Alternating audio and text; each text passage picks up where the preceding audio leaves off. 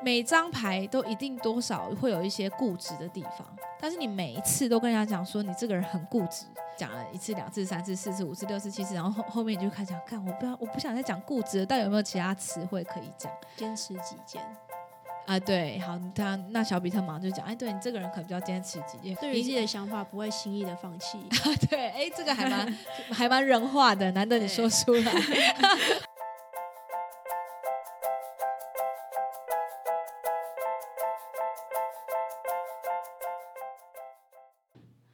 Hello， 好了，原本想再去嘟噜嘟噜噜，大家想要太没有创意了，一定会被我剪掉了，可恶！好，欢迎大家继续收听本周的厌世小精灵 On Air。而且我最近有试着想要发音再标准一点，录完都会听一下自己的录音档嘛，然后想说就是有什么可以再修改的地方。然后我发现我最近发音越来越不标准，或是常常一边笑一边讲话，所以我真的有可以看一下什么是一边笑一边讲话，就是就是大笑然后又要讲话，你懂吗？你可以示范一下，就是现在无法，好不好？在自然的环境下是可以的然后所以就会在想说，就是就是希望自己可以再发音标准一点，因为有时候都听不太清楚到底自己在讲什么哇个东西。我之前有去看到一些课程，然后本来想去说正音班之类的，不是不是不是，教你怎么讲话哦，还有发音。其实我上过很多这种课，欸，你知道为什么吗？不知道，因为以前我练演讲，就是因为我以前不会讲话，可不知道为什么就是一直想要学习讲话这一块，然后所以我以前就常就是要练演，因为演讲就是要发音标准，然后所以就是每天要念那个国语日报。哦，我根本没看过国语日报，欸，哦是哦，就小小小学生会看啊。反正就是国语日报会就一直念，因为它旁边有注音嘛，嗯，然后又比较适合那种学生在看这样子，很多学生投稿，然后我有投稿过哎，欸，然后都没有上过。嗯，我刚想一下，难怪我都不需要。为什么？你根本不 care 这个，因为我根本不讲话，啊。对，他水星那个小比特水星双鱼，不需要讲话，双鱼双鱼讲话也没有人听得到，就自己闷闷闷。对，他都用意识沟通，他很强，他已经到了另外一种境界。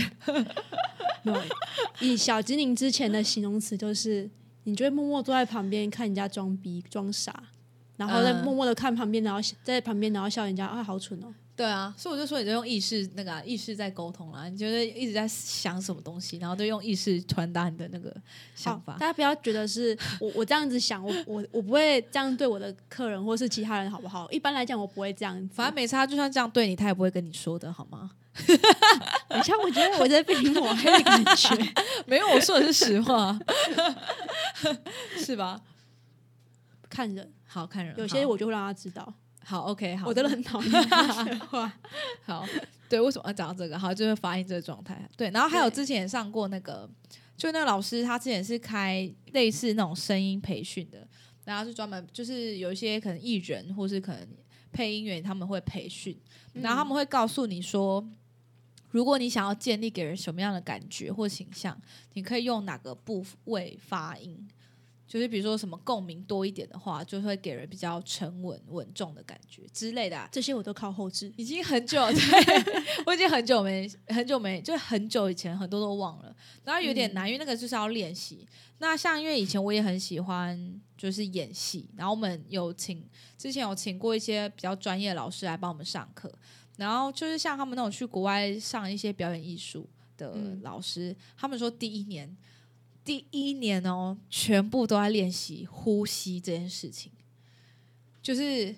在呼吸，然后怎么样呼吸的好，然后从哪里发声。所以他们第一年是一句台词都没讲到，就在练呼吸这件事情，就可以知道说，哎，这件事情很重要。然后而且真的很特别，因为那老师真的太强了，就是他那时候当下就是有示范很多用不同的地方发声。嗯，然后给出来的感觉就真的哇，就突然觉得这个人真的好绿茶婊哦，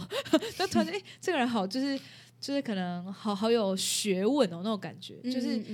马上透过不同部位的发音，就是真的会给人不同的感觉。我是从剪辑过程当中，你就要一直去被迫的一直反复的听自己在讲话，对，所以有时候就会觉得啊，为什么我讲话就就是有一些弊弊病或一些毛病，我会觉得自己听了会。以第三者角度来听会有点觉得好像非常的有待加强 OK， 所以我自己录音的时候最近也会开始注意这个事情。了解。好，欸，其实我刚刚突然发现我们这个话筒好像不小心被我开得很远。我而且刚才想到一件事情、欸，你说，我记得你之前有说你。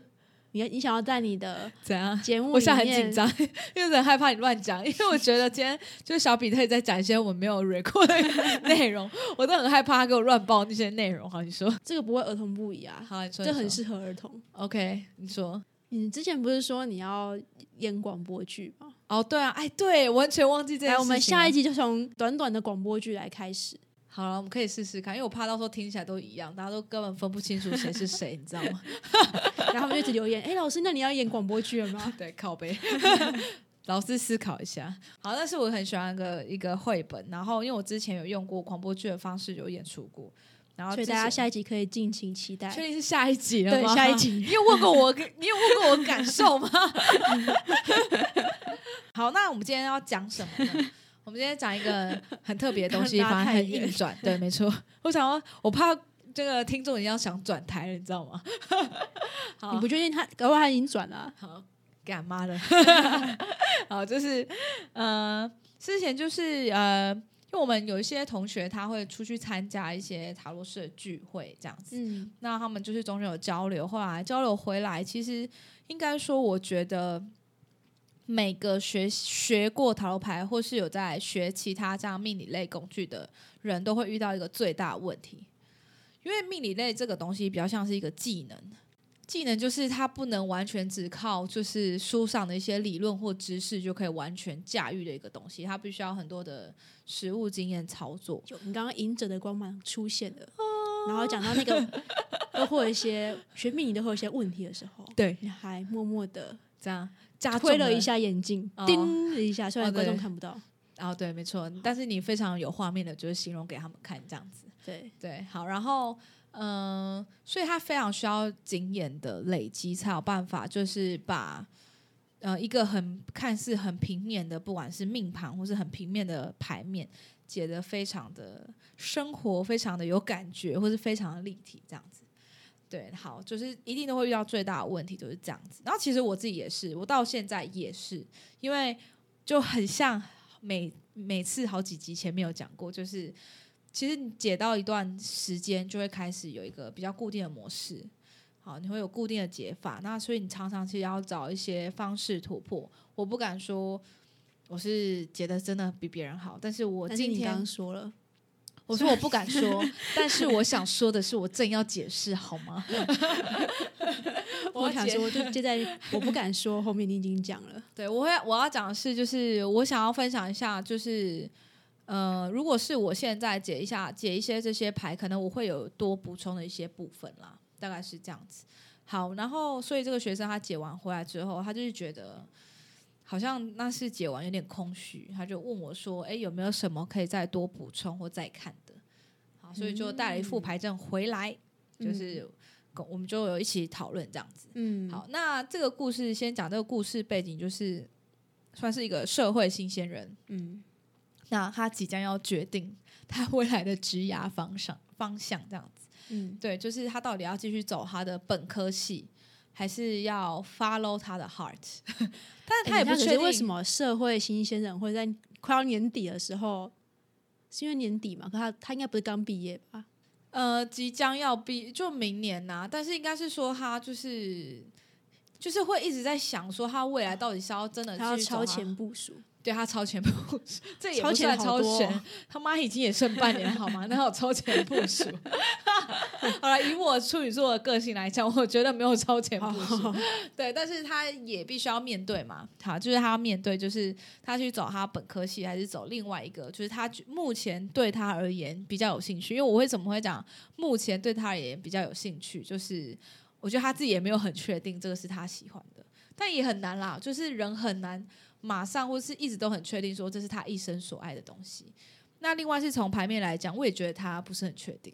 对，嗯、我觉得他付出的努力跟投入的资源来讲，我觉得他没有到很确定。好，我等一下会讲为什么。所以这一次他们使用的是二择一牌阵哦，正规牌阵，因为有时候我现在都不会抽现况。好，那所以牌面有五张，第一张是现况，现况牌是金币六正位。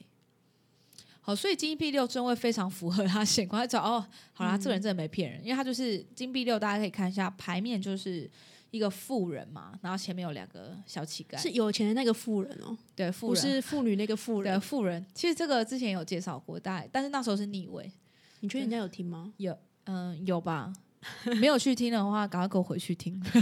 你在你在威胁听众。好，那但是就是，而且金币六，我觉得这张牌比较特别，因为其实呃，在他这样的构图来讲，塔罗牌七十八张里面有很多类似的，但是我觉得富呃金币六这一张，它比较强调的一个重点是，它这张牌是比较理性的，就是说它大家可以看一下，它一只手拿那个天平，一只手就是给钱嘛。所以他有去衡量过说，哎，这个东西我觉得它的效益大概多少，然后所以我付出多少，然后他就是觉得，哎，这样我这样分配是非常好的，就是非常聪明的一个状态。因为富人通常大家想想，富人家都会觉得自己做的选择是非常好的，有些不是富人家还是会这样觉得。好，对啊，也是好，应该说是人的话，很多人这样觉得，就是你觉得好，你才会想投资嘛。那的确前面有两个小乞丐，所以他有点两边着手进行的这个状态。但是我必须说，就是嗯、呃，我刚刚有比较强调是他自认为好的。好，那我先讲其中一个，就是往持续往他就是本科系的状况。好，嗯、走的话，我想说你看我好像我知道一样。不是，我差一点有点上升双鱼，有点健忘。好，那第一张牌过程是金币七正位。然后结果是太阳牌逆位。好，那如果他走另外一条，就是 follow 他的 heart 的话，就是完全跟他本科系基本上没什么太大关系的路，是权杖八逆位加隐士逆位。对，还蛮特别，因为我刚刚突然想，哎，对，他过程都是小牌，然后结果都是大牌。对对对，好，那那时候其实一翻开来没多久，那个另外就那个老师，那个塔罗老师，他就觉得，哎。其实一看就知道说当然是本科系最好，这个这个我们大家应该都认同啊。对，因为太阳牌出来虽然是逆位，逆位有时候可能是这个时间要磨很久，或是说嗯、呃，可能有些事情他稍微还是会有点美中不足，可能比如说他还是会觉得有些地方他很烦这样子。但是以结果来讲，太阳牌的确是比较好，因为大家要想一下，太阳今天不管发生什么事，只要你愿意，太阳只要出来，基本上很所有地方它都是可以照得住的，照得到，除了那个室内的地方。而且太阳牌是一张号召力非常大的牌，像前两集我们有提到，它就是那种、呃、不管在除了钱方面，可能各方面名声啊成就都是非常好，就是非常光明亮丽的一张牌。那前面金币七的确也表示说，现在已经有一个一小段成就了，然后会把它再往前，就是往里面投入啦，然后再看说可不可以再嗯，有更多的收获出来这样子。好，然后另外一边是权杖八逆位，然后跟隐者牌逆位。那时候对方是解说，就是他就是什么都想抓一点抓一点，然后最后什么都没抓住，所以变得很不专业就没办法走这条路。然后、啊、好，其实他这样解也没错，因为就是呃，权杖八其实在我们来讲，他除了就是呃，那个老师应该是用比较直接相反，就是说可能往上飞变成往下飞，很多事情他没有办法好好的抓住。那隐者原本是有专业，因为他有代表就是处女座，就是有专业的意思，那可能变得不专业，这些都对这样子。好，就解完了。那因为我们刚刚讲同学有点空虚嘛，他说哎、欸，老师如果同学有点空虚对，我不懂同学还好吗就是他觉得、啊、就这样，就是也是啊，因为通常就是大家都会满怀期待来解牌，都希望老师能多讲就多讲，起码有一种赚到感觉、嗯、那他就说、欸、那老师如果是你的话，你还没有多其他地方可以解。好，那我刚刚讲就是权杖八原本他在正位的时候，他有一种是那种很蓄势待发，就是因为他已经往上飞嘛，就是他原本是八个已经在天空中飞行的权杖，所以他速度很快且力量非常集中，那可以快速抵达这嗯可以快速抵达呃目的地、嗯、那在逆位来讲，有时候我会呃第一，我这副牌我会有两种解释。第一个是我会觉得其实他找的老师都没那么专业、嗯、他有点被错误消息引导到不是原本他所想要的那个目的地，就是他往不是他所想要的方向飞嘛。那不是所想要的方向飞，你可以说他没有很努力，就像我们刚刚讲，刚刚那个老师讲，哎、欸，你没有很努力，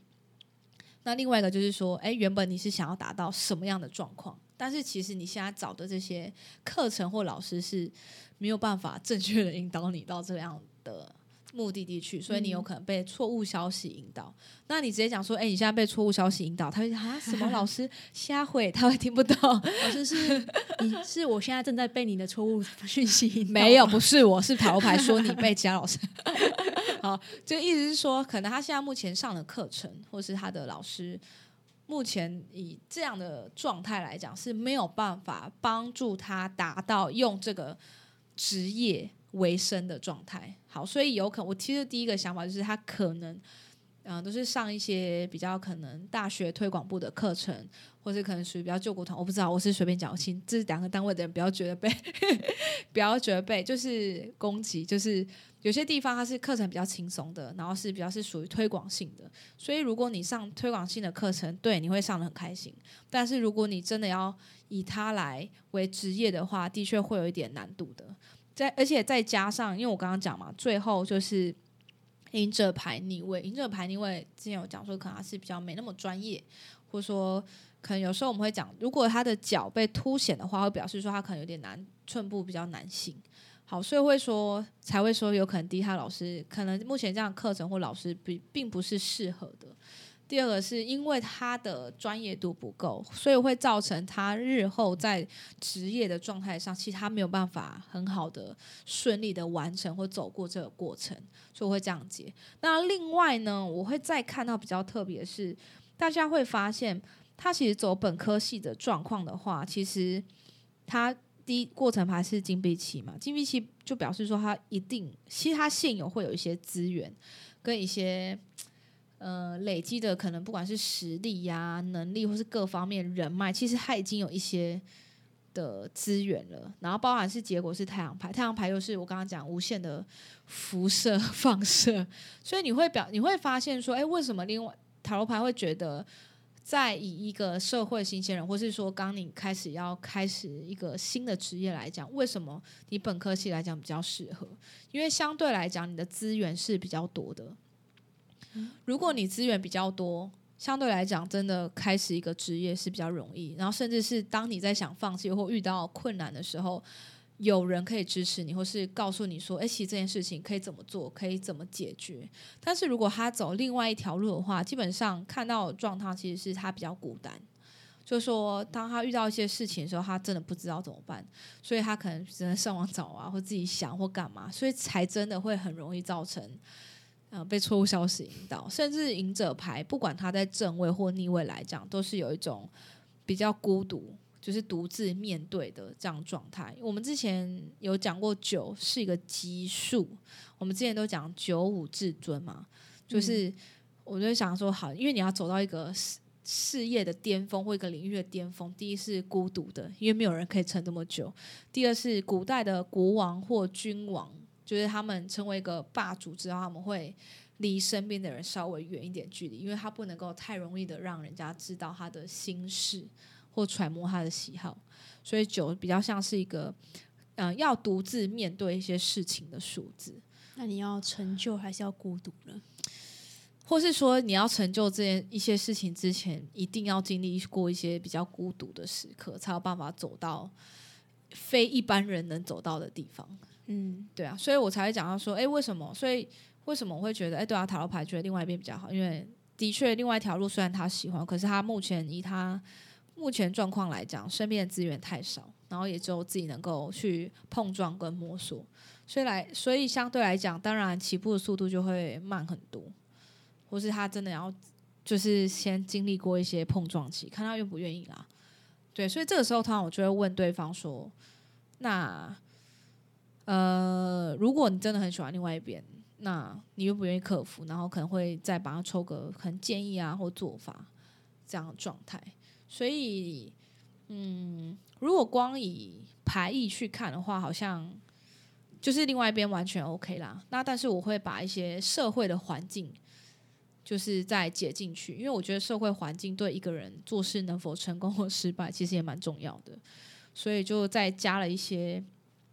嗯、呃，这样的看法跟技巧进去，就是做一些牌意的延伸、嗯。那这样那位同学听完之后又比较不空虚嘛？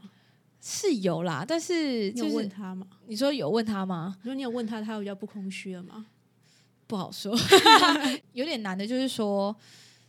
就是排异的延伸你到底要怎么样比较灵活运用，这就是陷入另外一个问题。好，所以在嗯、呃，其实后来在课堂上我们如果时间有多的话，有时候我们会多做一些练习，比如说啦，像塔罗牌里面不是很多人会做石椅，石头做的椅子啊啊啊！那通常我们会讲说，以传统的牌意来讲，石头椅子就表示说这个人比较固执，因为跟石头一样。好，所以如果做木头做的椅子，就表示这个人比较弹性嘛。好，那每张牌都一定多少会有一些固执的地方，但是你每一次都跟人家讲说你这个人很固执，就是讲了一次两次三次四次五次六次七次，然后后面你就开始讲，看我不要我不想再讲固执了，到底有没有其他词汇可以讲？坚持己见。啊，对，好，他那小比特马上就讲，哎，对你这个人可能比较坚持己见，可是、这个、比较确定自己的想法，对，或是比较坚持自己的想法，或是你比较有主见，就是说，嗯、呃，要对于自己的想法不会轻易的放弃。啊、对，哎，这个还蛮还蛮人话的，难得你说出来。或是说，嗯、呃，要让你改变想法比较不容易，可能要多举出一些例证。嗯，好，或是一些理论才把它改变你，好之类的、嗯、所以我们会练习，就是请大家练习说，好，坚持呃固执这件事情，一个人想一个不同的说法，那可以考验大家的国文造诣。对，然后可能一个一个班级大家可能五六个人这样子，就一次下来就可以学到，哎，关于固执你有五六种不同的说话方式，那你就可以搭配使用。因为以前我们做业务公司有一个 S O P， 我们要帮客人分成 A、B、C 等级的时候、嗯、A、B、C 等级没有没有说大家谁比较低级，只是说你现在的需求程度快或慢而已，就是以这个为基础。那你要怎么帮它分类的话，基本上有五个问题或者五种答案是你一定要问到的。但是因为以前一开始做业务就不太会讲话，然后所以都会讲得很直接，就比如说，哎、欸，你住哪里啊？这一种。然后就是有时候你太直接，大家也要想，就是如果有个业务或者是一个什么人就问你，大家都会很警备心嘛，你问我那么多干嘛？对啊。然后很多时候问完之后，就是大家都不太会愿意，就是会不太愿意讲啦，我就觉得嗯，干嘛这样子？所以我那时候就很烦恼，就到底要怎样才可以问到这个五的五个问题？因为没有问完之后回去店长会问，然后没有问到店长会直接靠北这样子，所以就要想办法突破。有一个还蛮资深的学长就会建议我说，那你可以每个问题都想五种或三种问法，然后去想说你可以怎么去问。因为他也是这样土法炼钢来的，所以我后来就有练习，就真的把它列下来，然后你会发现真的会越问越呃自然，越问越好像很轻松，然后真的可以帮助到别人。因为有时候不是说我们不想那个，不是说我一直要探他隐私，而是我真的需要了解他真实的状况，才有帮他办法帮他做到最好的呃规划。比如说我之前有遇过一些客人，他是他是先卖后买，先哦，你说先把房子卖掉了，然后再决定买房哦，不是再决定了，也有可能是他还没挑到房，就是中间一直没挑到房子，嗯，然后但是他的房子先卖掉了，嗯，对，那有些人他就会不好，就不想讲，就是说他什么时候交屋啊，或是他怎么样，那他不愿意讲也没关系，我就会直接跟他说，哎。通常如果你房子卖掉的话，基本上从、呃、过户到交屋可能大概会有一个月的手续，就是办理的那个时间、嗯、那如果你买房的话你大概需要一个月的时间，那可能如果你中间这样子就会有一些时间差，因为我会因为我都会问他说你什么时候房子卖掉，有些人就不愿意讲嘛， 我, 我只知道他房子卖掉，对，他这样愿意讲也算好咖了啦、嗯、如果你们中间有这段时间差的话，我会建议比如说有几种做法。第一，你可以看看你原本的房子可不可以延后交屋，然后你中间可能付一点租金给你原那个买家，嗯，就是用回租的方式，有些人可能会愿意，如果他不急的话。另外就是我看能不能，当然就是中间找租的房子，可是这也很麻烦。要不然就是我建议说，第一，你在找房子的时候一定要先找可能你可以尽快入住的，就不要再找那种可以装潢的，要不然你时间要拖更久、嗯、然后第二是这边我可以帮你协调看看看屋主，比如如果他原本就是空屋的也是最好，就是屋主已经搬离了、嗯、然后他的状况又不错，所以这也可以再加速你搬进去的状况。然后另外就是就是帮你跟屋主协调，看可不可以提前入住这样，类似啊。嗯，这样如果有买屋或是卖屋的需求的听众、嗯、对，现在呃不需要找小精灵的好吗？像像他刚刚讲了那么多，其实你现在找他呃呃，帮我可以，我可以介绍我还很优秀的，就是还在线的，还很优秀，对，嗯、呃，就很优秀的在线同那个同事，但他们想要你亲自服务啊、呃，有点难，对。这么大篇幅讲这个，人家以为点进来，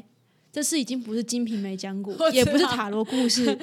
是一个其他专业的故事。我真的觉得之前当很多业务的一些经验，其实帮助我在塔罗牌解牌还蛮多的。因为业务就是要活用灵活嘛、嗯、然后针对各种不同的客户去想办法去、呃、用不一样的方式去服务他，所以我会觉得其实那个东西其实帮助我在塔罗牌在延伸牌意或是在解牌上有比较灵活的去运用。就像我们刚开始解牌一定都是一张一张牌解，可是现在我们会到开始一个程度之后，你是一整副牌在解，甚至是这一副牌完之后，他以后他可能同一个客人他连续抽了三到五副牌，你可以连成一个故事节。所以我会觉得就是慢慢慢慢你会越看越广，甚至我就像我刚刚讲，就是哎，刚开始解牌只会看到这个人他现在的状态，所以造成他这样的结果。可是像现在久了，有时候我会记得加入可能社会环境的因素把它放进去、嗯、那就可能会比较丰富比较立体。那像前两集我们会再讲到，就是说嗯、呃，当然都是婚姻家庭的一些问题嘛，它真的不是单单个人问题而已，它跟他的另外一半甚至他们的经济能力条件，两方家族对于这些事情的想法跟看法都会影响到这一副牌的走向。所以我觉得当有时候解牌久了，你开始考虑的因素也会越来越多，会越来越完整。那当然这是一个慢慢走过去的必经的过程，也不是一下子那么快就这么立体，对啊，就是刚好讲到这个啦，所以我想说是不是能透过这样小小的例子让大家比较有一点点哎，对于比较灵活运用牌意延伸牌意有多一点这样的感觉。 嗯, 嗯，对，你是在想很难结尾很难接下去对，好像那我们就不要接下去，就直接结尾好了，大概就这样子啊。你自己都转得很硬、欸、对啊，然后我觉得大家可以如果听完之后你真的觉得哎，有些地方真的如果你自己解牌上也有遇到一些卡关或者你觉得很难解的话，如果你愿意分享，那、呃、有机会我们可以把它再录下一集，然后我们可以来看看说哎，从我们这方面的话我们会怎么解这副牌。我们可以专门录 一, 一两集是那种Q A 粉丝各种 Q A， 對對對、啊、如果你的 Q A 刚好是解牌的话，我们就可以大概讨论一下。对，那你就可以知道说哎、欸，那如果是我们的话我们会怎么解。那如果你想要投、嗯、投书投书的话投书不是投诉，我觉得你要搞我如果你想要投书的话，嗯哼，请附上你的你可以把你的牌就是抽的牌、嗯、把它拍起来，对，然后附上你到底问了什么问题，对，还有你怎么解哦，这很重要。对对对，因为你如果完全没有附上的话，我就说亲爱的可以先把一下你的解法 po 上来哦我们如果累积了一定量我们就会专门开一集这样啊，所以如果没有一定量的话，对，就还没办法对，好了，我们自己也想办法抽出来。 对, 对，除非如果 你, 你有一些不是解牌上的问题，你有特别想要问小精灵，你也可以投书投书进来好了好了，随便好了，对，大家就可以再私讯你的问题。 OK、嗯、好，那我们今天就先这样咯，我们下周再见。 好, 好, 好突然，好，对没错拜拜拜拜。